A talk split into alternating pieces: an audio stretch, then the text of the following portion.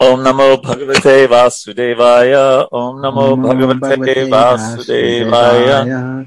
Om Namo Bhagavate Vasudevaya. Om Namo Bhagavate Vasudevaya. Okay, so we are, uh, the recording is going. Om Jnana Timirandasya Jnananjana Shalakaya.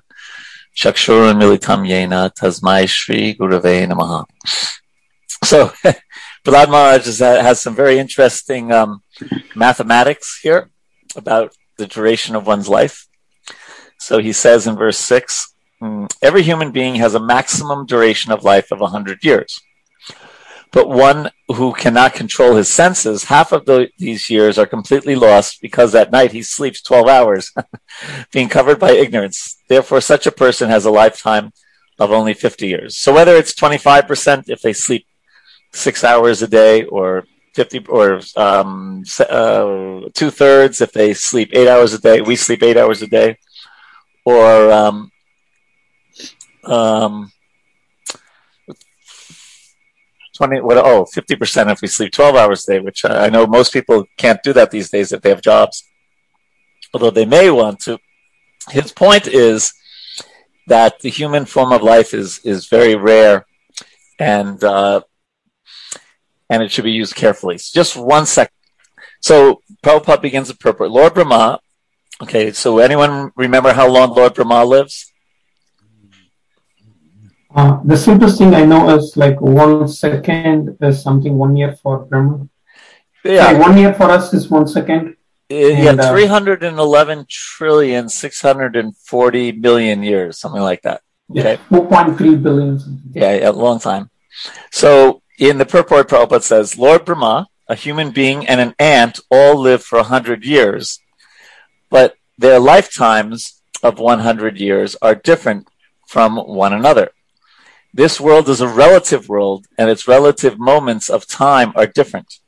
Thus, the 100 years of Brahma are not the same as the 100 years of human being. But the point is that it's experienced like that so it's just show it's just a very interesting point about how relative this world is that uh, i forget the, the the name of the flies uh, that live like for one day you know and then you see them. I don't know if it was in dc or maybe it's in india and then you're sweeping them all away the next morning because they all they lived that one day and they died off in the evening and but that's a hundred years for them right? And lord brahma who has this incredibly long lifetime is like a he experiences it as 100 years. And even we know that 100 years is, um, it's pretty rare these days, right? Um, I think the lifespan in America these days is what, 78 for men and 80 for women, something like that?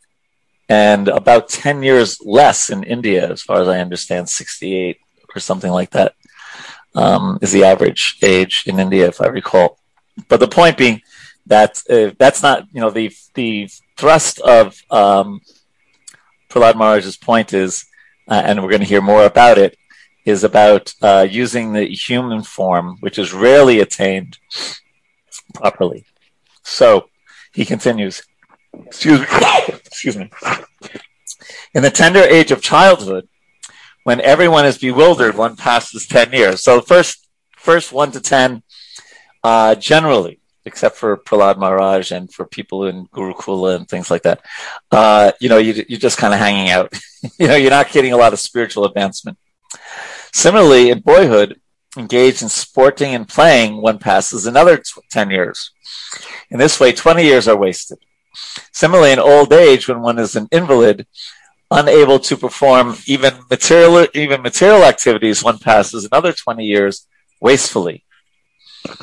So he he's kind of you know um, dwindling everything down. So okay, there's 20. There's so there's about 40 years. You know, according to these calc, no, 60 years according to these calculations, where you know it's not the first 20 and the last 20, right? If you live 100 years. Um, then he continues. Uh, one whose mind and senses are uncontrolled becomes increasingly attached in family life because of insatiable lusty desires, and very strong illusion.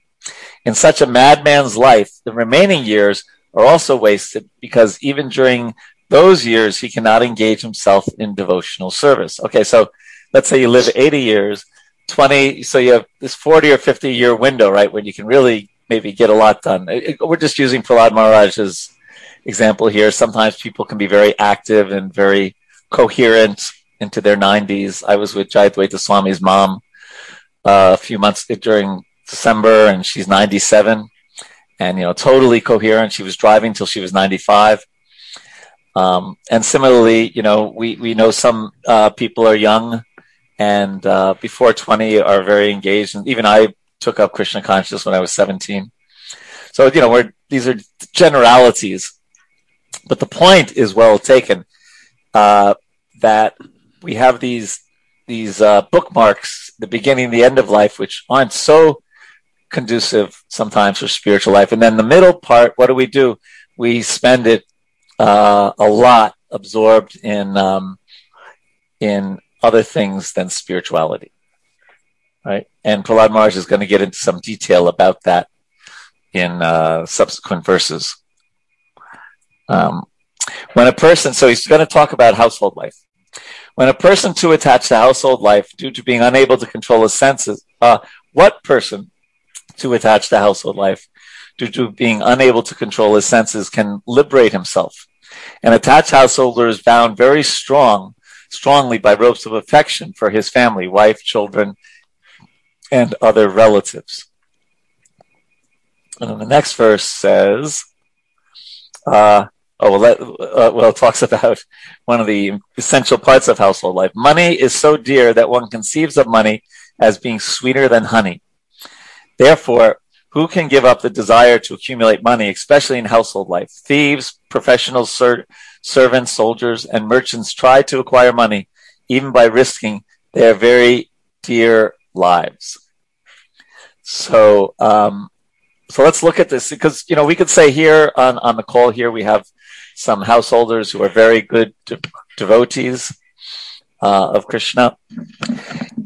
Yet we shouldn't um, we should be careful to think, oh no, but you know, Prahlad Maharaj is just talk, talking about non-devotees. This this is not me. I'm a nice devotee. My wife's a nice devotee. My children, I'm bringing them up as devotees. Um, that's good.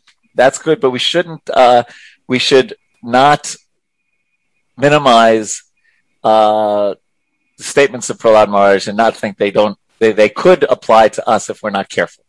How does that How does that sound? That we should be. Uh, that we should be careful because um, it, it, it is like that. Uh, and so, one thing that Prabhupada says in a number of these purports is about um, the value of brahmachari training.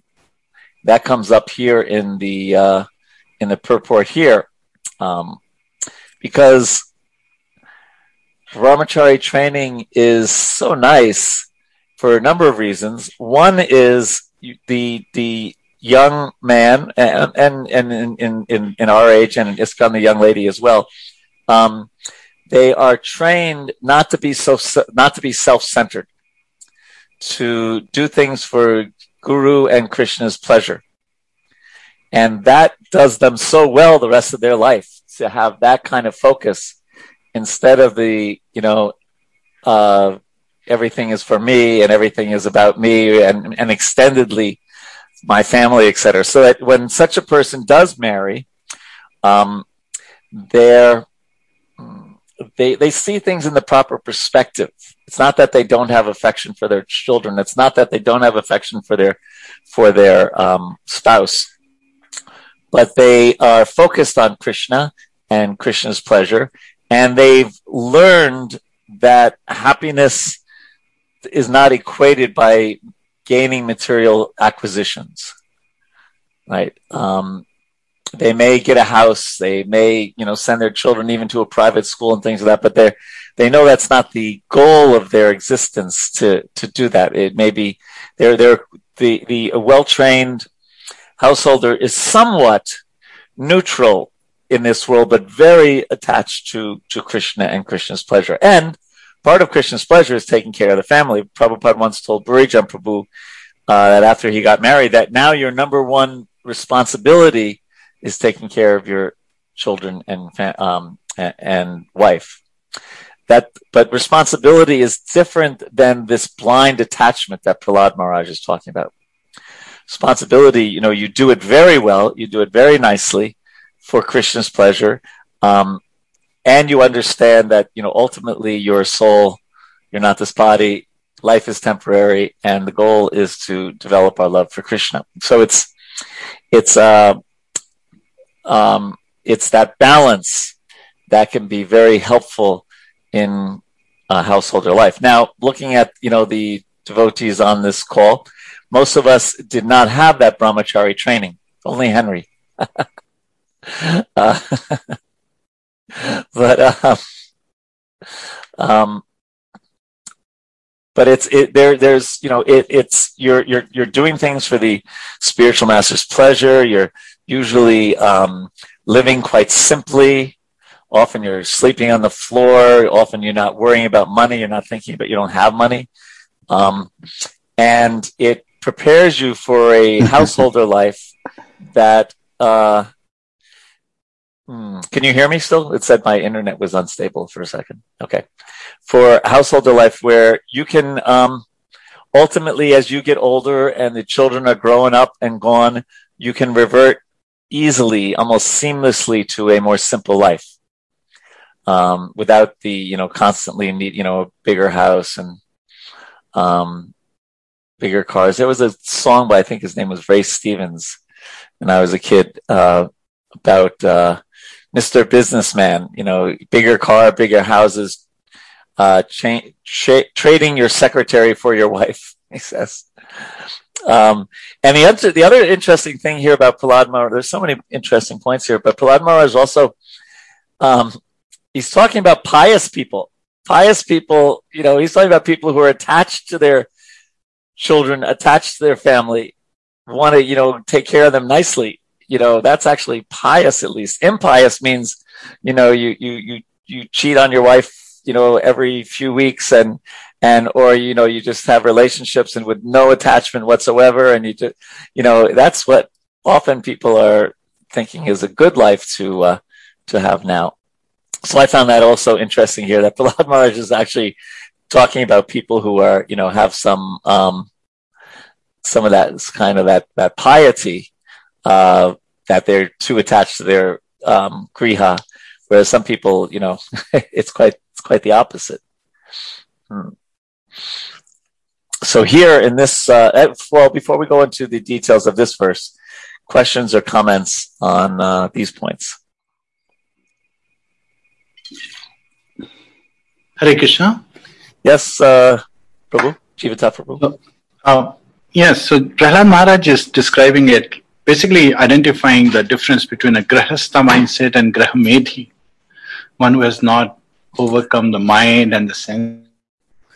And it's very interesting that, you know, he gives all these instructions and appears like Srila Prabhupada is driving us towards brahmacharya. But at the same time, we see by the example of Prahlad Maharaj, who's one of the Mahajanas, is that he was a grahastha finally. And he shows by his example how we can be good grahastha, household to take care of the family and still be focusing on pleasing Krishna and Krishna mm. consciousness. Yeah, very, very nice. Nice point, Prabhu. Yeah. Mm. Yeah.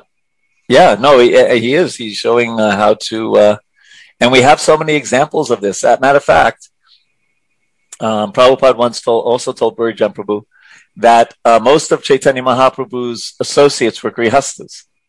Uh, you know, Advaita Acharya, and you know, the list goes on and on and on and on.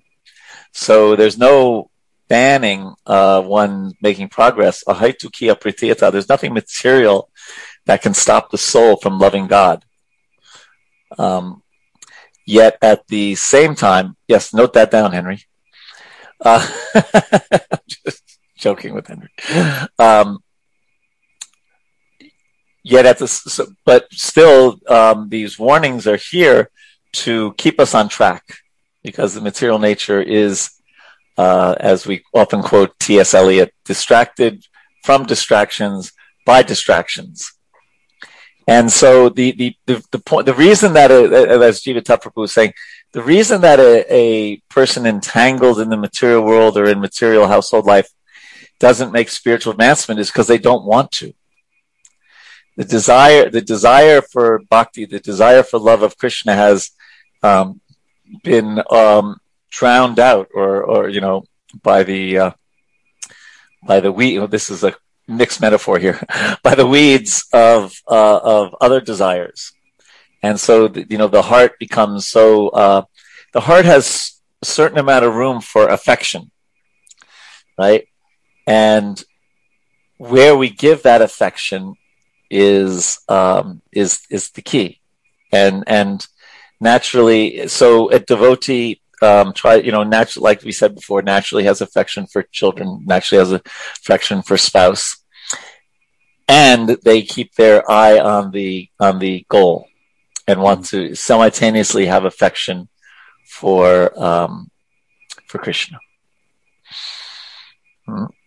And so it's it's uh, you know uh, I, I feel especially blessed uh, and fortunate because um, the person that I married she she had a lot of brahmacharini training, and she actually traveled around America distributing books like you know and and doing sankirtan and collections like I did, um, and um, and has always been from day one um, focused on Prabhupada's mission.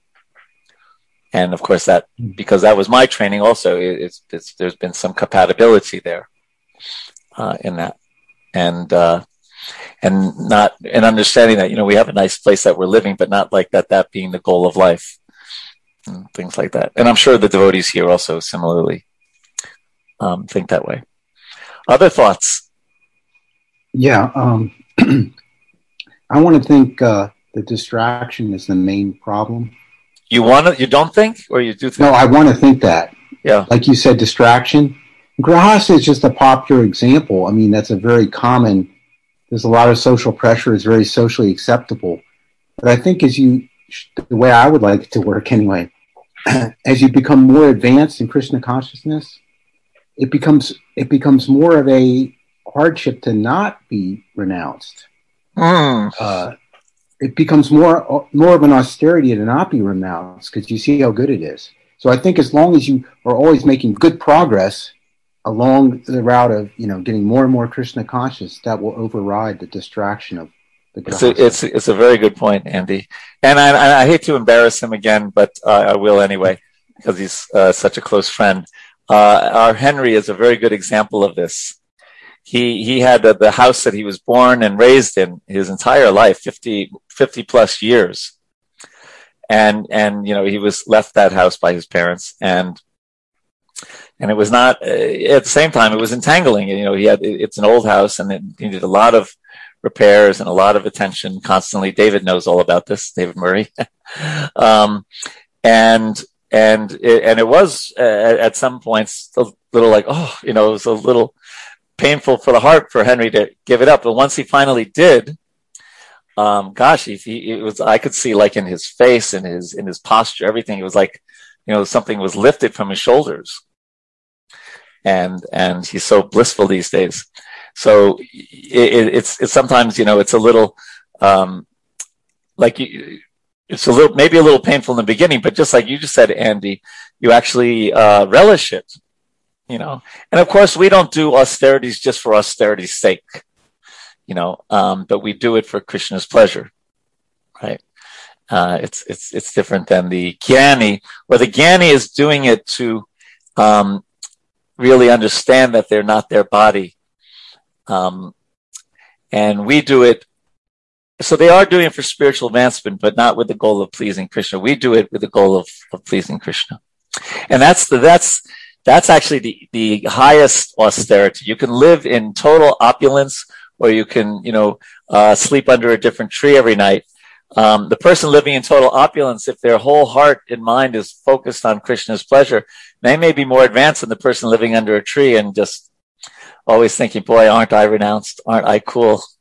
you know, but, but I think, but you're right, Andy. It's, um, it's, and even, and this can apply to simple things right? Like, um, uh, you know, simple thing. Like my, my son did this. So I, um, my wife needed a car. So I was going to, and she really likes Prius cars for some reason. So I was going to lease a, uh, a Prius, a new Prius. And we have a devotee, uh, who works at a uh, Toyota. Uh, he's in charge, one of the leaders of a Toyota dealership here in town. And, you know, my, and then my son said, uh, you know, Pitta, why don't you just try to find a used car? You know, it, it, that's, that's in good shape and that runs and that is safe. And so, you know, instead of that, I, you know, bought a, I found a, anyway, I found a good deal on a, on a pre, uh, 2005 Prius. It runs great but it, but it was, the point was that it was just, you know, simplifying, simplifying. And, and I didn't, you know, actually, every time I get it and I think, how much money did I save? but that might also be a little materialistic. because actually it comes up in a, in a verse that we'll be covering if we have time today, um, where Prahlad Maharaj says, everyone, the, the entangled householders, uh, so, um, what's the word? blind to the passing of time, but is very careful not to uh, misspend a farthing at the same time. So, interesting contradiction.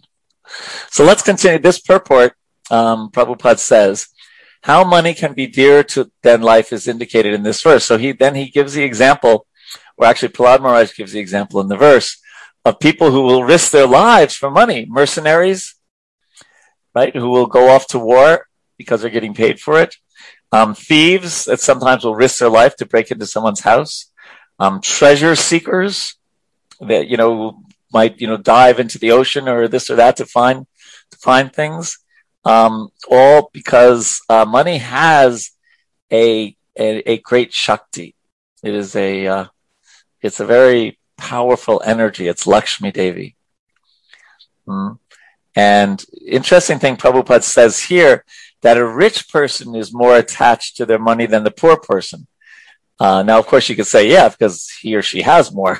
so it's kind of obvious, right? But they are more adverse to losing it than than a poor person, also. So, um, any any further questions on money being the honey? You know, I wanted to say, I was thinking about something about how, like, say, if you're going to buy a new car or you have to put a new roof on your house or remodel your kitchen, you know, um, you, you have to be, engage the mode of passion. And that's very, you know, dangerous and disturbing to your Krishna consciousness when you engage that mode of passion to, to perform the, these activities. Uh, that's an interesting point, Henry. Yes. Uh, and a lot of these points are, uh, a lot of what happens in, in household life is in the mode of passion. Yeah. Yeah. Very good. Okay, let's continue then. Verses 11 to 13. How can a person who is most affectionate to his family, the core of his heart, always filled with their pictures, give up their association? Specifically, a wife is always very kind and sympathetic and always pleases her husband in a solitary place. Who can give up the association of such a dear and affectionate wife? Small children talk in broken language, very pleasing to hear. And their affectionate father always thinks of their sweet words. A daughter is especially dear to her father, and while living at her father's house, she is always in his mind. Who could give up that association? Aside from this, in household affairs, there are many decorated items of household furniture, and there are also animals and servants. Who can give up such comforts? The attached householder is like a silkworm which weaves a cocoon in which it becomes imprisoned, unable to get out. Simply for the satisfaction of two important senses, the genital and the tongue, one is bound by material conditions. How can one escape?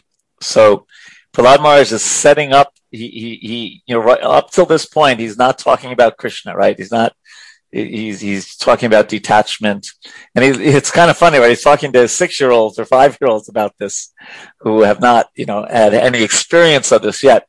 But he is setting us all up for the later verses where he starts introducing bhakti and Krishna consciousness.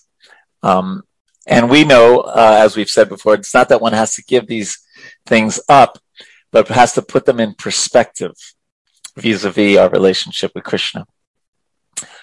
Next verse. One who is too attached cannot understand that he is wasting his valuable life for the maintenance of his family. He also fails to understand that the purpose of human life, a life sustainable for realization of the absolute truth, is being imperceptibly spoiled. So that's that. This is the verse I was talking about a few minutes ago.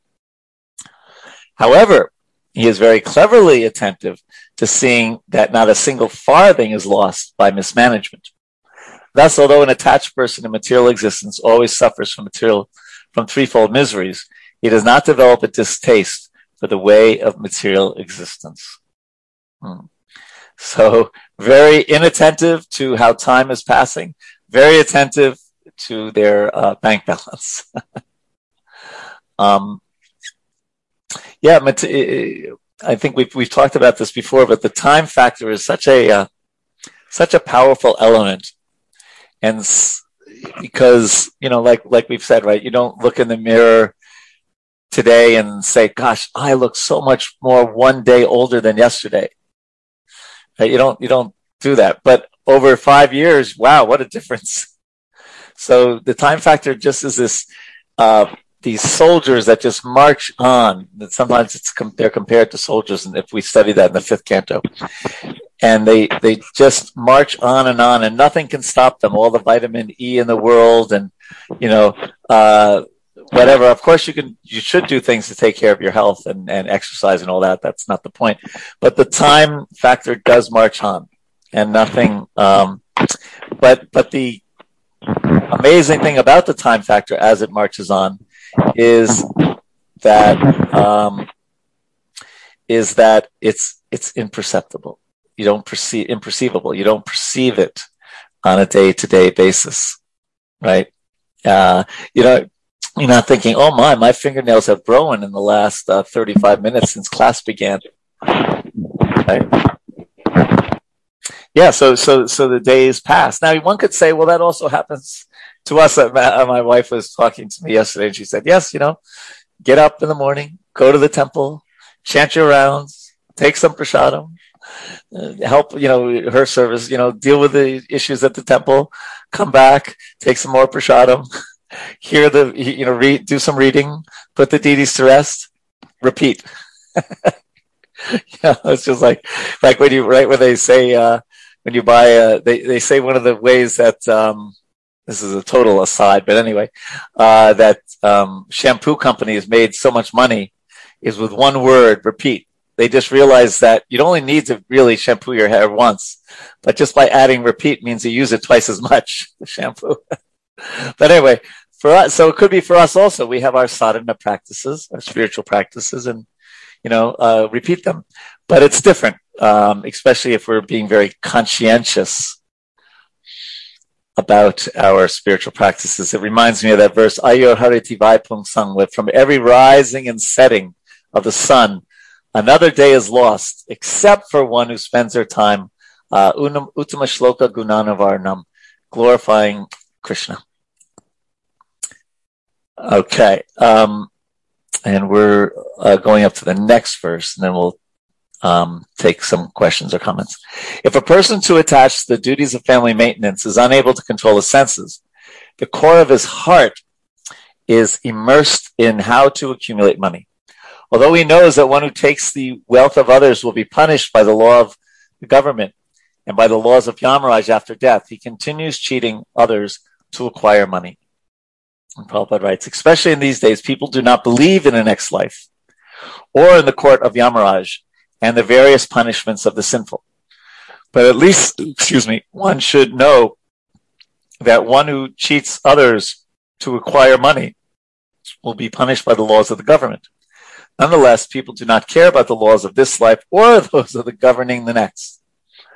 Uh, despite whatever knowledge one has, one cannot stop his sinful activities if he is unable to control his senses.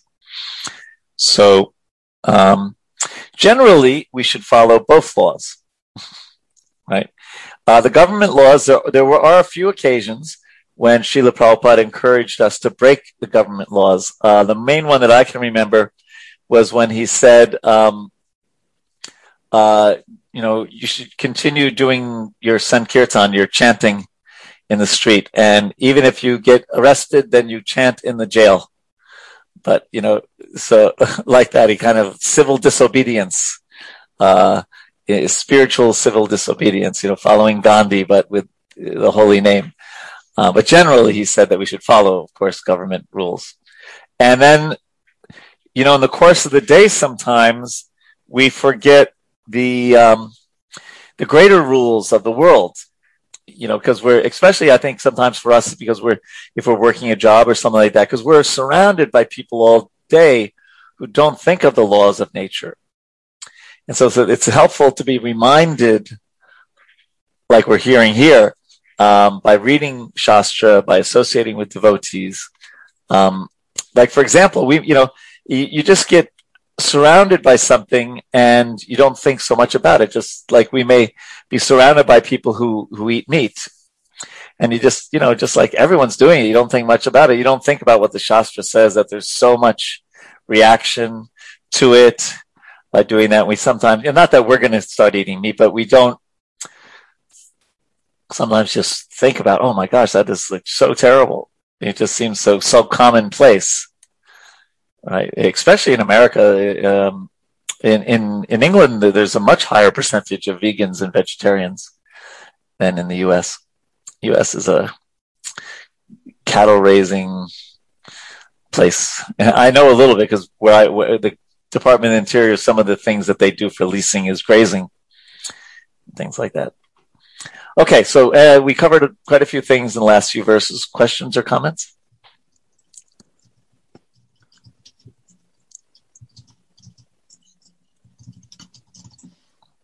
Um, oh yeah, Jay. Jay's from England. I forgot. We usually have a vegan menu in London. Wow. Yeah, it's very commonplace, right, Jay? It is. It is definitely is very common.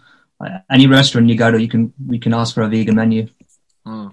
And additionally, from what I recall, tell me if I'm wrong, but certain thing, let's say cheeses, they'll they'll very clearly say if there's any animal product in in in the different things you buy at the grocery store. Is that right? Yeah, yeah, yeah. More so than in America. Sometimes they'll just say, like you're buying, you want to buy cheese, it just says enzymes, and you don't know if it's what is it, microbial enzymes or you know animal animal rennet or yeah so yeah, in most grocery stores the big ones especially there's just an aisle full of um, dairy free products free vegan products free from i think they call it the free for aisle so you go in there and you can get anything that's free from. You know animal products free from gelatin free from gluten yeah nice nice when i used to do uh, when i traveled a lot more I don't eat cheese so much anymore, but when I did, um, I had I just had an app that you know said, okay, you know,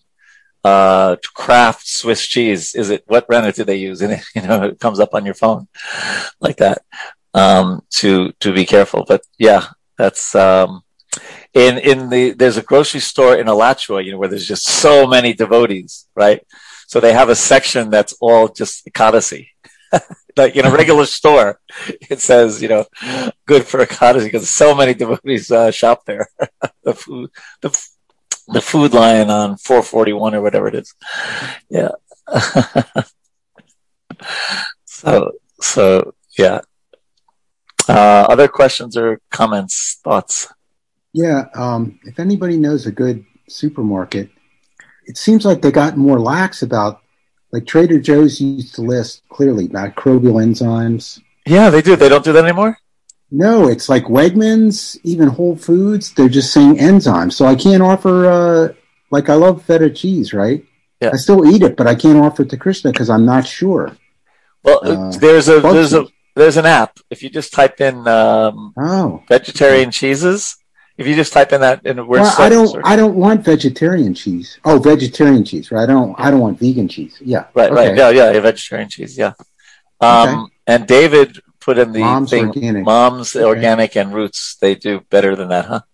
Yeah. Yeah. Okay, I'm going to I'm going to check it out cuz we have a we have a Mom's that's pretty close. Yeah, my wife really prefers Mom's to uh, Whole Foods.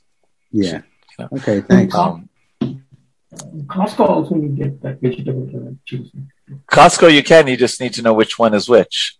Yeah, I, I don't know if does it say it on the on the package or you have to look yes. it up. most of the packages they say it's uh, it's microbial uh, vegetable. Uh-huh. Yeah. Very good. Okay. Yeah. Thanks. Yeah. There you go. Now Jay thinks, what are these guys talking about? He's from England. he doesn't uh, have this uh, the, uh, they might have Costco there. I don't know, or something similar, but uh, no, we do have Costco. Yeah, yeah, yeah. No wonder you're so happy. All right. Uh, um, yeah, it should say vegetable rennet or vegetable enzymes. Yeah, right. And sometimes microbial, I think, at least in in uh, Trader Joe's, it would say macro, microbial or macrobial, something like that. Yeah. Yeah. What a world! What a world! Even even cheese, even like the cow's product, you have to see if it has animal. I mean, um, you know, obviously cow, obviously cheese has animal products, but you know, not, you know what I mean? Not the ones that you have to kill the animal for. yeah. Okay, let us uh, carry on. We're going to talk about the next verse, also verse 16. All my friends, sons of demons, in this material world, even those who are apparently advanced in education have the propensity to consider this is mine and that is for others. Thus, they are always engaged in providing the necessities of life to their families in a limited conception of family life, just like uneducated cats and dogs. They are unable to take to spiritual knowledge. Instead, they are bewildered and overcome by ignorance. So, in the purport, Srila Prabhupada writes, um, I'll read, I'll read, we can read the purport. In human society, there are attempts to educate the human being, but for animal society, there is no such system nor are animals uh, able to be educated. Therefore, animals and unintelligent men are called vimudha, or ignorant, bewildered, whereas an educated person is called vidvan. The real vidvan is one who tries to understand his own position within this material world.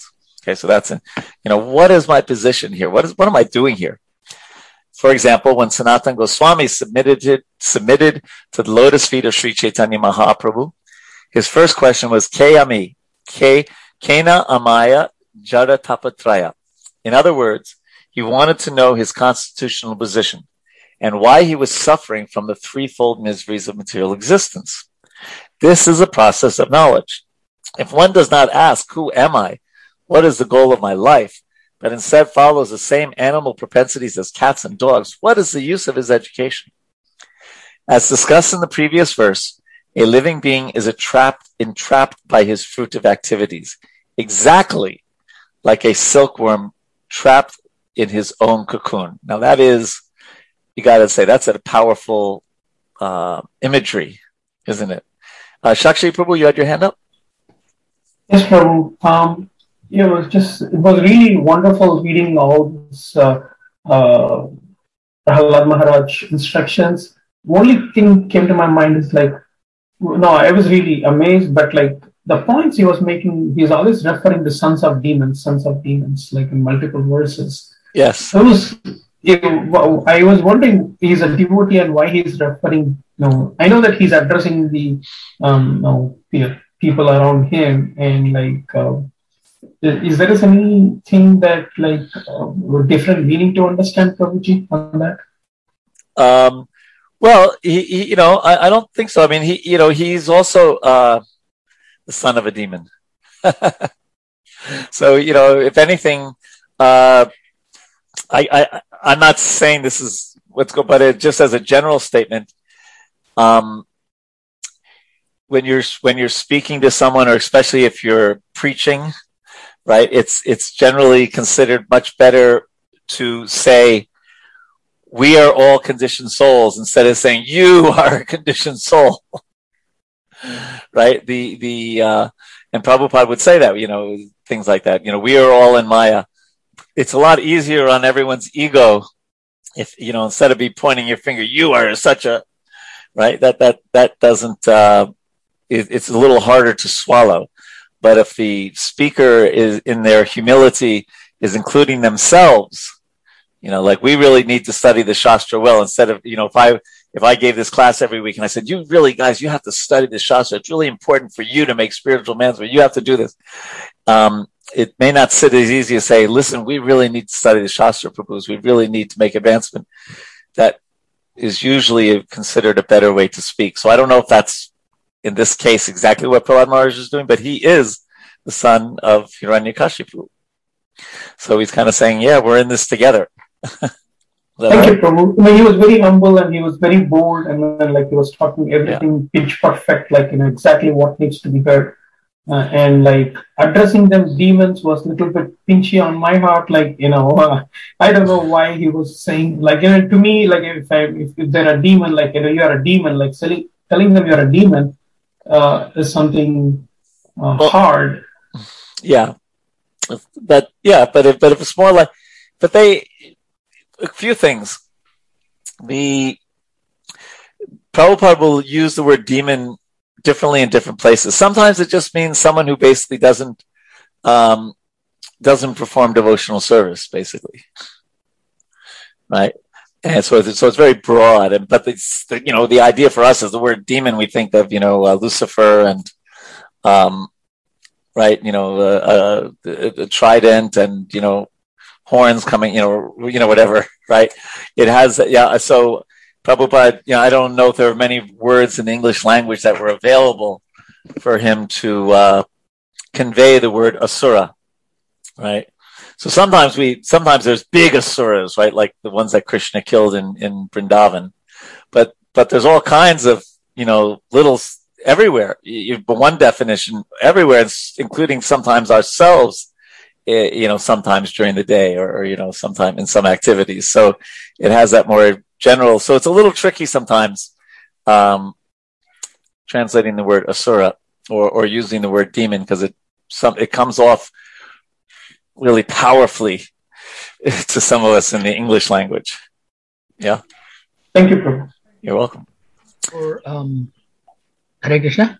Yes, yes, man. Yeah, uh, I, I think like in this case, the uh, at this moment the demons have conquered the three worlds. So, you know, he's referring to them as like a race of people who are proud and I guess superior to every other race in that current time and space. Hmm. So I think that that could be another interpretation of that word, you know, like the, the demon race is the superior race at that point in time. Yeah, thank you. And Prabhupada found it interesting. We'll, we'll read this soon. Um, that he called his father the king of the demons. he didn't say dad. He called, is it? Asura Varya? I forget the name the actual word. But yeah, very interesting. So let's continue. Um, so Prabhupada gave the example of a silkworm that tra- traps itself. Foolish persons are generally engaged by their fruitive actions, karma, because of a strong desire to enjoy this material world. Such attracted persons become involved in society, community, and nation, and waste their time not having profited from having obtained human forms. Especially in this age, Kali Yuga, great leaders, politicians, philosophers, and scientists are all engaged in foolish activities thinking this is mine and this is yours. The scientists invent nuclear weapons and collaborate with the big leaders to protect the interests of their own nation or society. In this verse, however, it is clearly stated that despite their so-called advanced knowledge, they actually have the mentality as cats and dogs. So another word for demons is cats and dogs. So I was thinking, I just randomly, I took this purport and opened up um, a news portal website and um, yeah, you know, the, the, but Prabhupada is saying here, so, you know, the Palestinians are fighting the Jews, uh, the Israelis rather, um, you know, there's a ceasefire right now. Um, but so much about, you know, scientists collaborating with the big leaders to protect the interests of their nation. So the idea that this is my nation and that's not my nation, that whole that is also part of a material conception of life. Instead of thinking this is all God's property, this is all, you know, Krishna's the father of all, of all Palestinians, all Israelis, all, um, Pakistanis, all Indians, all Bangladeshis, all New Zealanders, et cetera, et cetera, et cetera. So that's, that, that was one example that was in the headlines. And then there was a politician comparing wearing a mask to what happened in the Holocaust. That was one of the headlines. And um, people criticizing that politician like anything for for that activity. So again, not a very uh, brilliant statement. And then there was two articles about illicit activities of congressmen. So again, not very pious. Uh, just so reinforcing what was in this purport. Um, one trillion dollars in crypto money lost in one week. That was another headline. So money is the honey and, and, and the comings and goings of money.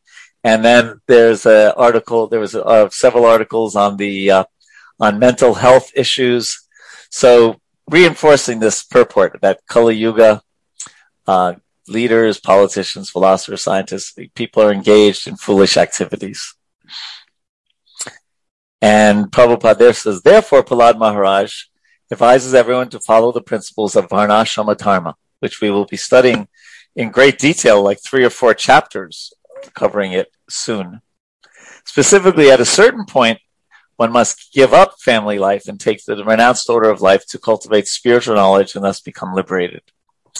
So the idea that whether one takes sannyas or not, that's, you know, that may be a rarity, but, um, the idea of not trying to be in the householder, grihasta or grihamedhi consciousness up till the end of one's life is, is something very important to make, uh, is my, my screen is okay again? Okay. Thank you for letting me know, David. Okay. Um, any comments, questions on this point? So he's still setting them all up for when he starts talking about Krishna.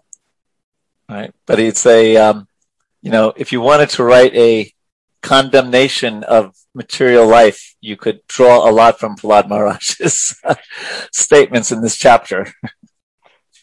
and it's so interesting. He's talking to like six year olds. They're obviously, you know, smart kids.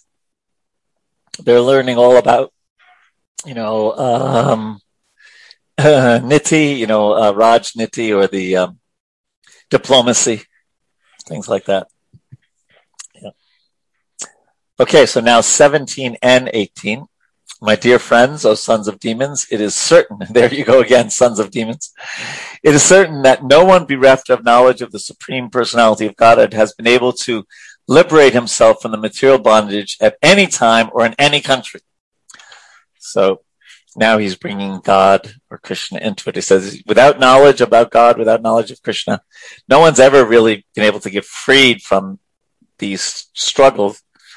Rather, those bereft, excuse me, of knowledge of the Lord are bound by the material laws. They are factually addicted to sense gratification and their target is women. Indeed, they are actually playthings in the hands of attractive women. Victimized by such a conception of life, they are, they become surrounded by so this is interesting, right? So here showing the pious, you know, people who are pious, they become, you know, surrounded by children, grandchildren, great grandchildren, and thus shackled by material life. People who are less pious, they're still attracted to the opposite sex and all that, but not, you know, but just that and not so much the, you know, the children, grandchildren, great grandchildren. You know. Those who are very much addicted to this conception of life are called demons. Therefore, although you are sons of demons, keep aloof from such persons. Don't associate with your parents so much. And take shelter of the Supreme Personality of Godhead Narayan, the origin of all the demigods. Because the ultimate goal for the devotees of Narayan is liberation from the bondage of material existence. My dear sons of demons, again, the Supreme Personality of Godhead Narayan is the original super soul the father of all living entities. Consequently, there is no impediments to pleasing him or worshiping him under any conditions, whether one be a child or an old man. The relationship between the living entity and the supreme personality of God is always a fact, and therefore there is no difficulty in pleasing the Lord. Um, one may ask, Prabhupada writes in the purport, one is certainly very attached to family life. But if one gives up family life to be attached to the service of the Lord, one must undergo the same endeavor or troubles. Okay, so there's trouble everywhere.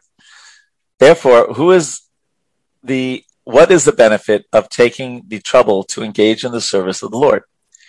Prabhupada writes, this is not a valid objection, objection.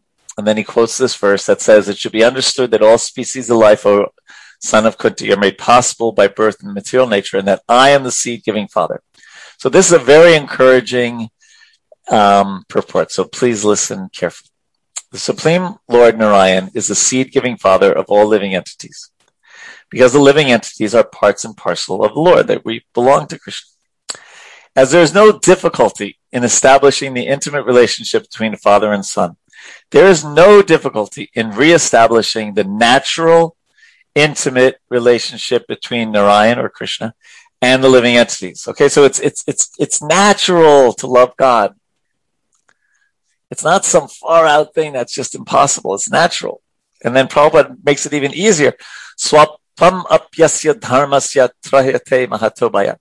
If one performs even very slight devotional service, Narayan is always ready to save one from the greatest danger. The definite example is Ajamila. Ajamila separated himself from the Supreme Personality of Godhead by performing many sinful activities and was condemned by Yamaraj to be severely punished.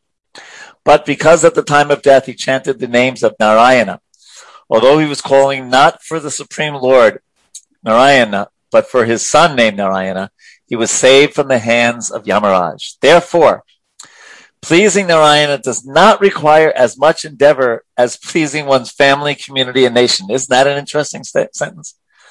It's easier to please Krishna than one's family, community, and nation.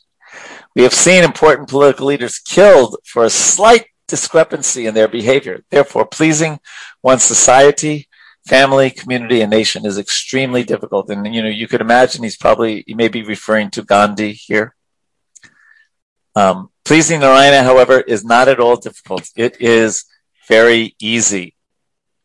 And then how is it easy? Then Prabhupada explains the next purport. One's duty is to revive one's relationship with Narayana.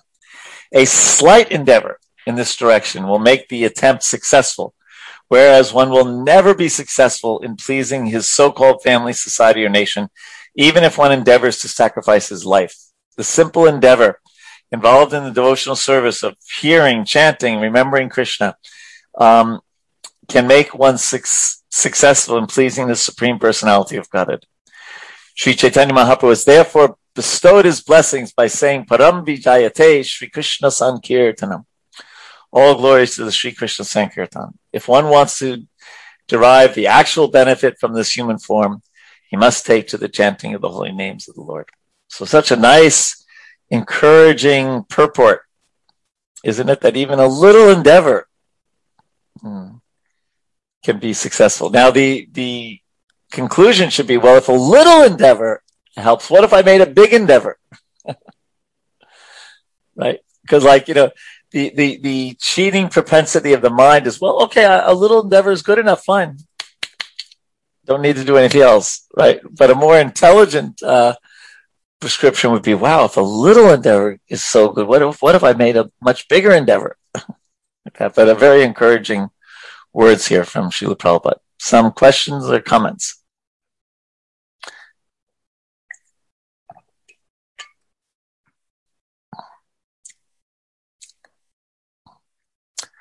Nothing, Andy?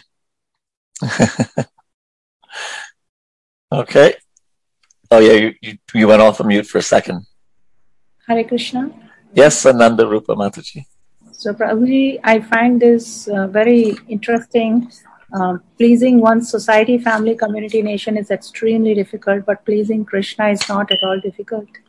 Um, but at the same time, you know, the determination to keep that enthusiasm and steadiness, following regulative principles, the life of sadhana, overcoming, you know, all kind of what we call impediments. Time to time, we are tested. Uh-huh. It seems like you know it's a life of challenges too.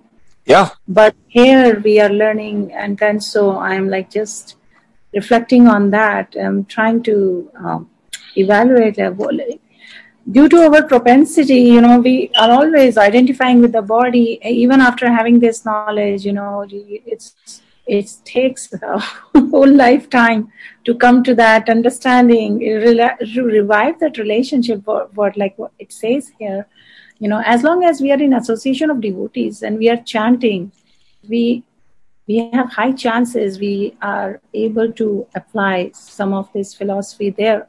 But as soon as we are away from this remembrance, we are way deep into all those, you know, relationships, trying to find ways and means. Even while we are trying to spiritualize, you know, our relationships and all activities, still it feels it's not easy at times, you know. It's not, yeah. when talk about chanting the holy names, you know, to eventually someday have that taste, it doesn't seem like it's not there. We have all the knowledge, we have all the teachings, but. Yes. Thank you. Very uh, astute observation that, uh, yeah, you have to work hard for anything in this world. So why should uh, spiritual life mean no endeavor? You know, it's just uh, strawberry ice cream all the time or something like that. It's it, it it it it requires some endeavor. But Prabhupada is making a very interesting point where he's saying it's less an endeavor than the endeavor to uh, to try to amass wealth and various things in this world. So interesting juxtaposition of the different uh, the different endeavors. And the other thing is that when you're doing the endeavor in bhakti, the endeavor itself is bhakti. So the means and the ends are the same. Whereas it's very different. Like let's say, you know, um, you know, I work for the federal government, um, and the ends is getting, you know, that uh, that paycheck. Where these days it's not a check; it's electronically transferred into a bank account. But uh, you know, that's the ends, and the means is totally different. You know, it's doing whatever work. You know, in my case, conflict resolution. Um, but the in bhakti, you know, chant, chanting or hearing the Srimad Bhagavatam is both the means and the ends. You know, the just like we'll we'll be if we're chanting here in this world, when we go back to the spiritual world, we'll also be glorifying Krishna. So the means and the ends are the same in that sense. They're both bhakti. Yeah, the sadhana and the sadhya in Sanskrit are the same. And the sadhana is blissful. Even as uh, uh, as uh, Andy was saying that the you know when you when you give up things for Krishna's pleasure, you feel some pleasure in that. Yeah. So thank you for that, Ananda Rupa Mataji. Anything else? Can't hear you, Andy. Your your lips are moving, but you're. Oh, yeah. oh yeah. Sorry, I'm bothered by some of the combinations of words here. Okay. It's hard to say an endeavor. I think an endeavor would be easy. I think maybe it's better to say uh, to a master like Prabhupada, it's simple, right? Once you see clearly, you just say, it's so simple, right? But you have to be able to see that. Otherwise, you can't believe that it's simple. But it actually it is. Like he's saying, surrender in one instant and you're done, right? Right. That's simple, but it's not easy, right? So I that's nice. Endeavor, I like that. I like that. It, I like that simple but not easy. Please continue. Yeah, well, if they use the word endeavor, that's never going to be easy. You don't think of endeavor as an easy thing, right? Like mm-hmm. sharpening a pencil is easy, right? And endeavor is like more complex. So I think it's not going to be easy, but I do I do accept 100% that trying to please society and all the rules and all the relationships is always hard, right? right. So compared to that, I guess it's easier. easier. That's the point. Yeah, easier, easier. yes. Er. Not easy. And, and easy is a um, hard word to define, right? It's not a very precise word. It's relative, right? Like you say, it's you already said it's relative because you said for Prabhupada it's easy, right? But for uh, us, it may be, and, and and even on this call, it may be easier or more difficult for for different people. Um, the what was the other word? Uh, easy and simple? No, easy. Yeah, and, yes, yeah. yeah. So it is simple, just like we studied in the Gita years ago. Um, Patram pushpam phalam toyam yome bhakti prayacchati. If if one offers just a leaf, uh, it's in the singular, a flower, some fruit, some water to Krishna. With bhakti, Krishna says, "I accept it." So it's simple. It's it, the endeavor is easy in the sense that all we have to do is offer our love to Krishna. But like you said, that's not so easy in one sense. It's uh, because our heart is filled with other things as well as that. But I was thinking about that today. Um, uh, Henry and I often we we go for a walk um, on the Billy Goat Trail in um, in uh, uh, Carderock, and there's some um, there's less now, but there's some flowering. There's some flowers along the walk. So sometimes I'll. Uh, one time I took some scissors in a bag and just collected some for and offered to our Govardhan Shila here. And I was just thinking that it's so simple. And that's Bhakti. Krishna says that's Bhakti. If one offers me a leaf, a flower, a fruit, or water, I just found some wild flowers and offered them to Krishna. And, you know, so it is simple, but uh, doing it with love is not easy. Yeah, agreed. Good, good point.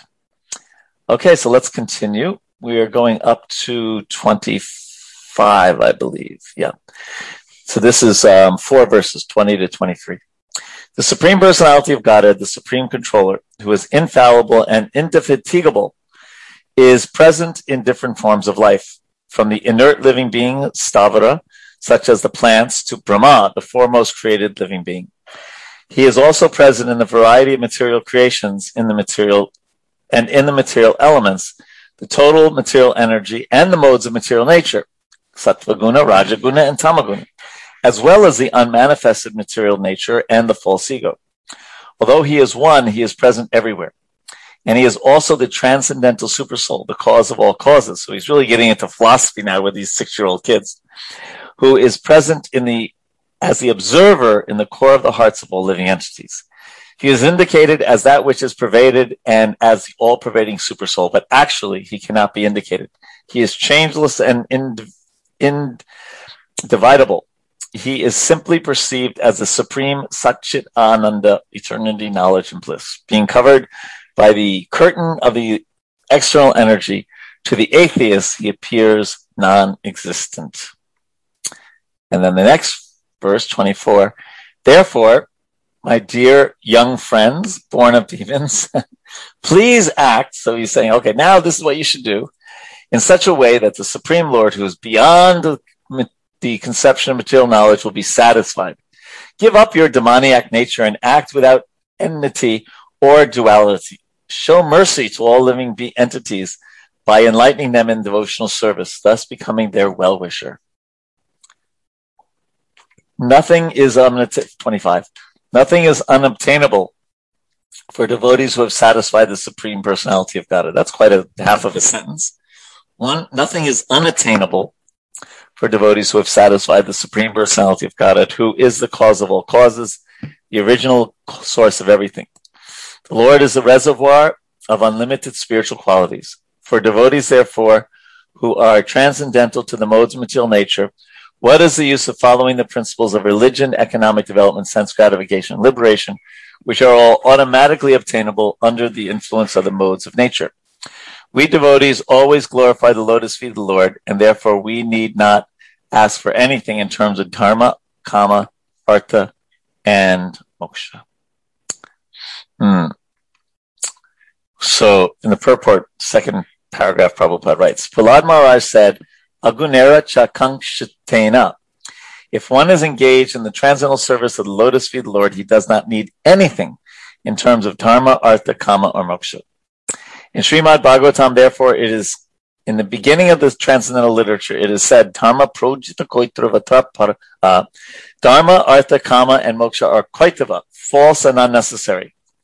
Nirmatsaranam, persons who are completely transcendental to the material activities of separateness, seeing things not related to Krishna, who make no distinction between mine and yours, but who are simply engaged in the devotional service of the Lord, are actually fit to become Bhagavad Dharma. Because they are nirmatsara, not jealous of anyone, they want to make others devotees, even their enemies. So there's so much to be said here. So Dharma, Artha, Kama, Moksha, we'll study a lot about this in subsequent chapters.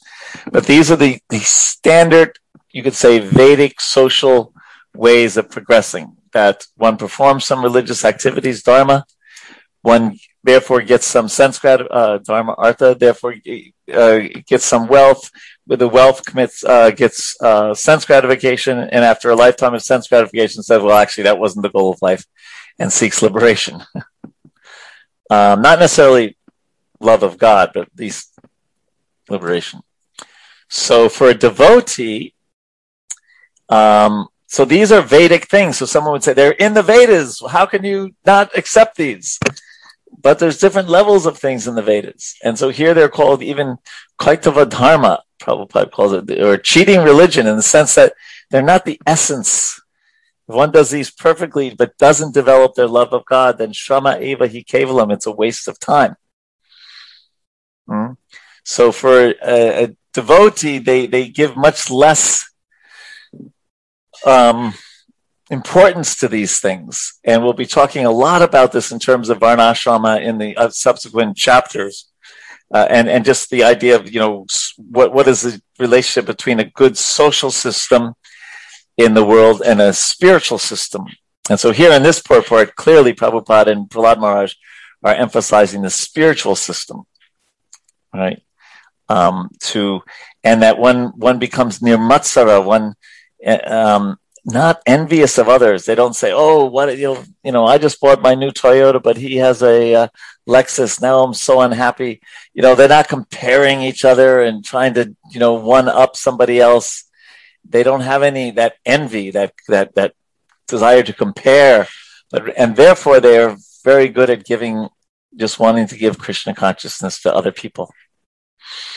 Um, they're not thinking in terms of uh, I and mine. Janasya mohoyam aham mameti. You know, George Harrison had that song all through the days. I me mine, I me mine, I me mine. You know, um, so that and, that and that is again goes back to the beginning of the class when we talked about the advantages of being a brahmachari.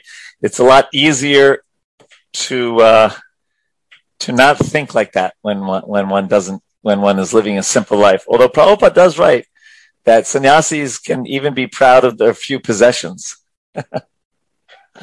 so we have to be careful of illusion in, in all the different ways. Um, but a really, really nice point here about so so devotees are they re, they reject kind of two things. Okay, so they obviously reject you know eat, sleep, and be merry lifetime and you know you know living uh yeah just just you know it's friday night let's uh party and saturday night fever and whatever no then i got to go to work on monday morning etc um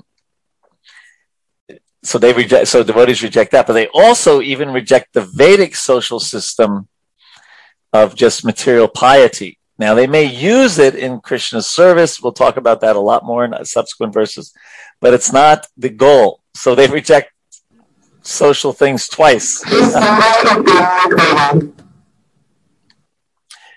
I, I, just muted you, Guru Das Prabhu, because there was some noise.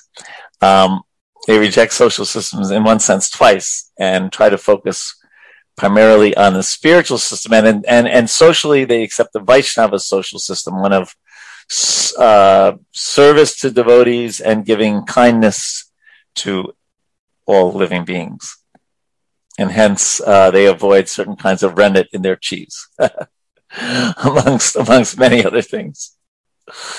So, some uh, questions or comments on this?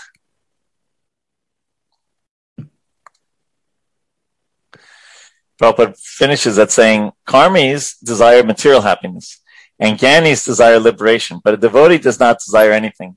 He is simply satisfied by rendering transcendental loving service at the lotus feet of the Lord and glorifying Him everywhere by preaching, which is His life and soul.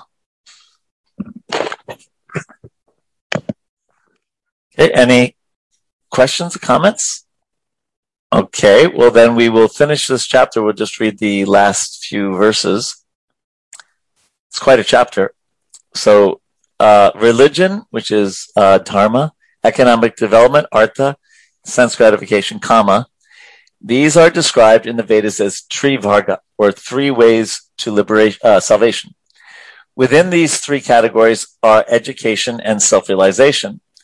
Ritualistic ceremonies performed according to Vedic injunctions, logic, the science of law and order, and the various means of earning one's livelihood. These are the external subject matters of study in the Vedas, and therefore I consider them material. However, I am I consider surrender at the lotus feet of the Lord Vishnu to be transcendental. So he's also explained to this because they've studied the children that he's speaking to have studied these Dharma, Artha, and Kama in uh, from Sunda and Amarka, the uh, yeah, Hiranyakashipu's handpicked Gurukul teachers.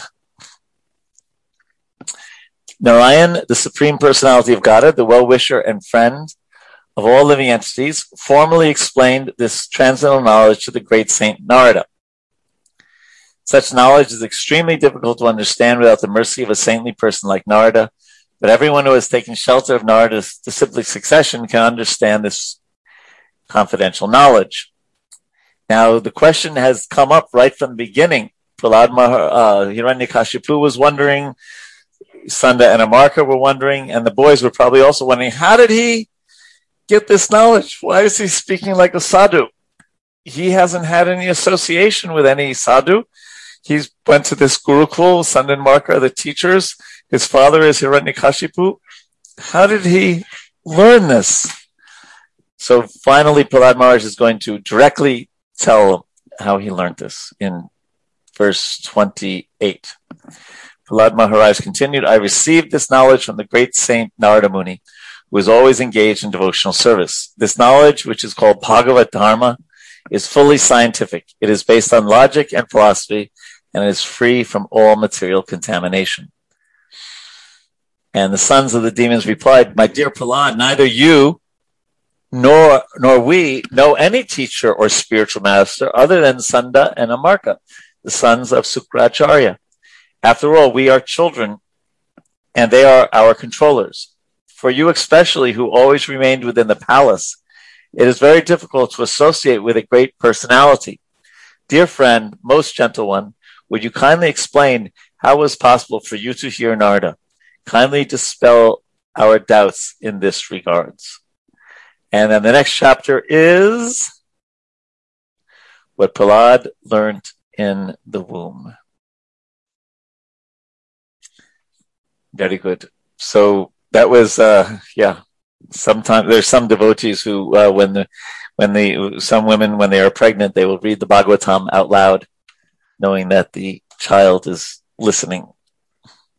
Any last questions or comments? I'm going to bring up an obvious question that I'm sure you've probably covered. Um, Go ahead, Prabhu. The um, context uh, of uh, a five-year-old odd talking to his five-year-old schoolmates. Um, this uh, Bhagavad Dharma. Um, it doesn't seem like anyone in the quote unquote real world at five. What to speak of Prahlad who received the knowledge in the womb, but these uh, personalities at five years old, how would they, how would they be able to receive um, this uh, incredibly wonderful gift? Uh, and conversely, even the teachings of Sunda and Amarka are incredibly complex for